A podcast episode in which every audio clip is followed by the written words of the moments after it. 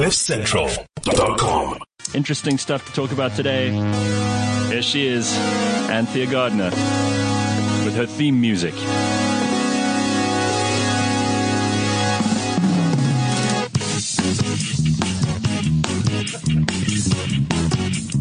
You know, every single week I get a brand new version of this from somebody. it's the most popular song in the world, if you ask me.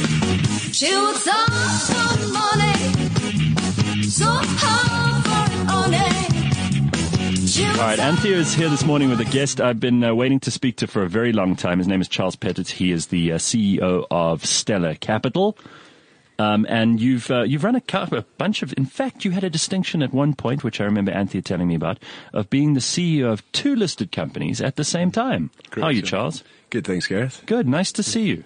I've been wanting to talk to you for the longest time because I bought a bunch of Stellar shares um, on Anthea's good advice a long time ago. They've done nothing but give me misery. nothing, Okay. Charles. so, so Charles, we bought some before the rights issue, and then we took up some more in the rights issue at two rand thirty, and they're now trading at what one rand fifteen, one rand twenty, somewhere around there. I mean, I think at the time when when when I advised, really I bought into one like the management company, to um, the industrial sector that you were playing in, and then obviously asset management. I completely understand the metrics there, and the share price just kind of hasn't hasn't fulfilled my hopes. I guess is Yeah, the I- I question. mean, Hang on a second. Is this some sort of financial roast you brought this guy in for? no, no, no, no. Two of you. First of all, I, I, I wanted to know. I'm, I'm kind of interested in what the, the big picture is for Stellar because I mean, it seems to me there are a lot of very smart people involved in this business. There's uh, there's a lot of um, really good uh, businesses that you own in large part. And I think that it, it should just be doing a whole lot better than it is. Is it the market? Is it is it that you guys haven't yet done the things that you wanted to do? I'm just curious because it's sort of sitting there almost ready to fly. Yeah, look, I mean, I was I was chatting to Anthea beforehand. I think, um, uh, you, you know, admittedly, I think for the last year, year and a half, we've had a very tough time with our share price. Um, but but strangely enough, I mean, you're you're looking at a business now that the business is much better than it was a year ago, um, or, or a year and a half ago. Uh, but a year and a half ago, the share price was two rand thirty, and today it's one rand twenty or one rand fifteen.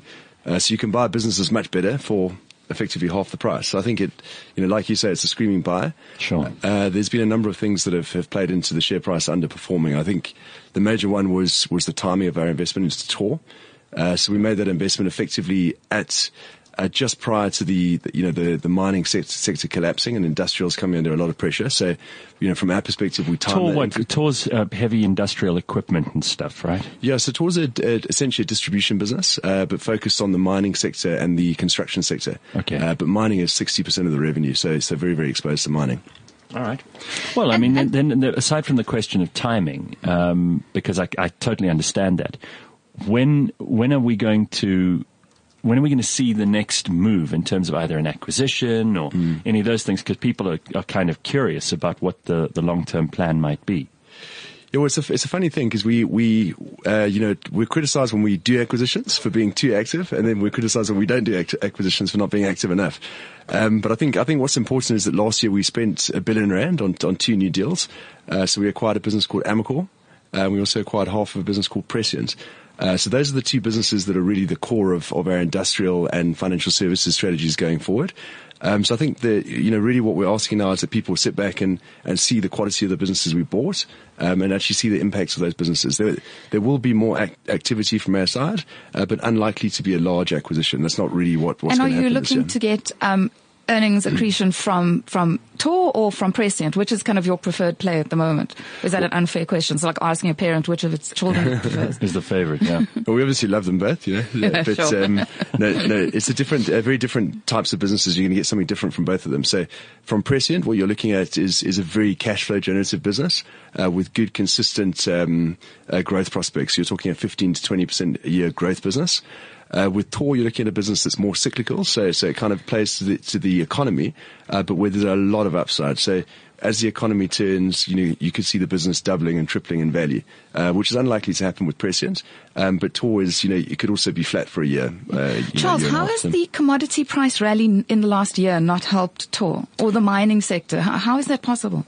So it has helped, uh, but but what you see, there, there- there's a lag between commodity prices and activity. you know. So Uh, commodity prices started improving, miners started making more money, uh, but effectively they they first used that money to repair their balance sheets, to pay down debt and, and strengthen their balance sheets. Uh, what you're starting to see now is is they're starting to feel confident again, so the capex is coming through. Uh, you know, a lot of our customers had capex freezes for a long period Right. of time. Uh, those have been lifted, and we're starting to see activity. So Tor's actually trading very well uh, for the last three to four months. Uh, so we are starting to see the turnaround in Tor already. I'm I'm curious about uh, kind of your background, and and um, it's always nice when we have uh, you know people who run businesses in here because we find out a little bit about where they come from and where you started. You want to give us a quick snapshot of that? Sure. Can I interject? Do you know that Ben and Charles were at school together? You what? Yeah. Yeah. So, what? Things turn out differently from You there. don't look old. You don't look old enough to have gone uh, to school with Ben. What, you weren't at the same. What are you? The same age? Yeah, we were at school together. So. Yeah, we're the same year. So, yeah, a few months apart. Ben, you've aged badly. I know. Well, I keep saying this. It's these early mornings. Oh, okay, I wondered why you were standing up for him. Okay, so what is the what is the? How did you get into business, and what did you start with? Uh, so yeah, so, so I, was, I started at school with Ben, um, but but from a business perspe- uh, perspective, I started. Um, I essentially started my own business when I was 28. Uh, so, so so I'd come back from London where I was working in corporate finance. Uh, I started my own corporate finance business at the age of 28. Uh, built that over a few years. Sold it in 2012. Um, uh, used some of the money to buy a stake in a business called SA French, which was a, a bankrupt uh, uh, listed crane hire company at the time. Just hold on a second. You started your business in 2008. That was the worst possible time to start anything, right? Yeah, yeah. It was it, it was Brave of you. Well, I had I had no choice. I didn't. I couldn't find a job, so I started my own business. Um, Okay. Then I, I- so, so I bought a stake in SA French, and we we built that over two and a half years into Tor. So we did something like 25 acquisitions over two and a half years, um, and then uh, 2015 reversed uh, my stake in, in Tor into Stellar and started building a bigger, more diversified business. So it was never my, my intention to be industrial long term, but I had a very interesting four year stint in there. Um, but now focus on a more diversified type uh, type business. When you talk about diversified businesses, I'm always curious as to how, how diverse you want it to be because there's a there's a kind of a sweet spot where you've got enough of different sectors that you are able to see a, a, a, a growth taking place uh, across the whole lot, but there are always going to be some that outperform others, and there's some areas you just should not go if you are in others, if you know what I mean. They're, they're almost diametrically opposed in terms of the, the kind of um, the value they provide. Yeah, no, totally. I mean, I think you know, for us, we we we've we said, look, we're focused financial services and industrial. Right. Uh, we, we we like the fact that they give us a, something different. So. Uh, industrial is, is more cyclical, but it gives you, uh, you know, very big upside when, when it's going right and when the economy is expanding. Uh, financial services typically higher margin, more cash generative, more consistent. Uh, so you get something different from the two. So you get Right. good cash flows, good consistency, and then big upside. So we like we like the mix, uh, and those are the two sectors that I understand and my team understands. So we're not going to go beyond those sectors. We're not going to go into mining or property or anything like Sure. that. Uh, but there's enough diversity there to also give us a bit of downside protection. Well, that's kind of why we Mm. like Stellar. I mean, that's why Anthea is a, a cheerleader, really. I mean, and she doesn't stand up for a lot of shares. She tells us to get rid of stuff ASAP when she doesn't believe in it. But it, I do think, um, you know, this is why I'm curious about the business because to me it seems like um, it seems like a business that really has massive potential, and and I do think that you've got a great team in in place there as well, from what Anthea tells me. Yeah, we've got a very good team. Um, I mean, the guys that are working with me have, have been with me through, you know, every single one of those businesses I mentioned a moment ago. Uh, we've got excellent shareholders. I mean, Christo Wiese is an anchor shareholder of ours. Uh, he's been very supportive through this time. You know, it's been a tough time, but he's been provided a lot of counsel and support through through this period. Uh, so very good had the easiest time himself with some of his companies. Yeah, no, exactly. Yeah, but but he's seen it all before, you know. So I don't think he's he's particularly worried. Um, so so I think uh, you know I think really for us is the focus is long term. It has to be because I was mentioning to Ant- An- Anthea just now. The I, th- I think the only consolation I can offer you is that I also invested at two and thirty, um, but this is my only investment, so I don't have No, no, no. you know, At least you have Advitech. Yeah. so yeah, so, so, so I think we've got we've got very good shareholders, long term shareholders. Um, so the, the focus is on the businesses rather than the share price. And I think if we continue to uh, build the businesses, uh, you know, grow them effectively, um, and then over time start to do things, I think that will demonstrate our confidence in the business, like pay dividends, buy our shares back. Uh, potentially sell some assets at, at premiums to what we're valuing them at. Right. Uh, I think the market will start to see what we're doing and they'll start to have more confidence in the share as well. No, it sounds like it's a very good plan. Um, do, do you ever think about maybe buying people you went to school with uh, as slaves, uh, particularly when, when they're not doing as well as you are. I mean, do you ever think about how much it would cost to actually make Ben work for I'm you? trying to figure out what a dick you actually are. We, we, had- we had two weeks without you, and it was so nice. You know what, Charles? You've built this amazing company. You know what Ben's got? He's got a cat. Shows you. Uh, just by the way, for anybody who's thinking, well, you know, if you go to X school or Y school, you're guaranteed success. Well, it's not true. Yeah, No, no, no, make of it. Ben- Ben is one of the great success stories of Wynberg Boys, I tell you. Well, in some ways he is. I can understand that. I don't think he's a moron. I wouldn't want him working for me if he was.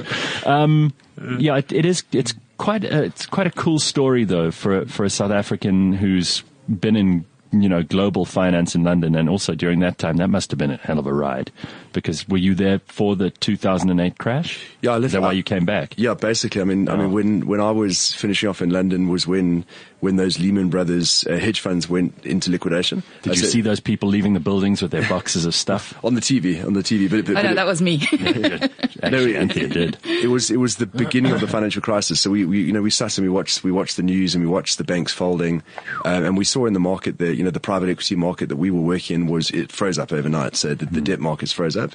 Uh, so it was it was a very very fascinating time to you know to be- kind of be in the markets. Yeah.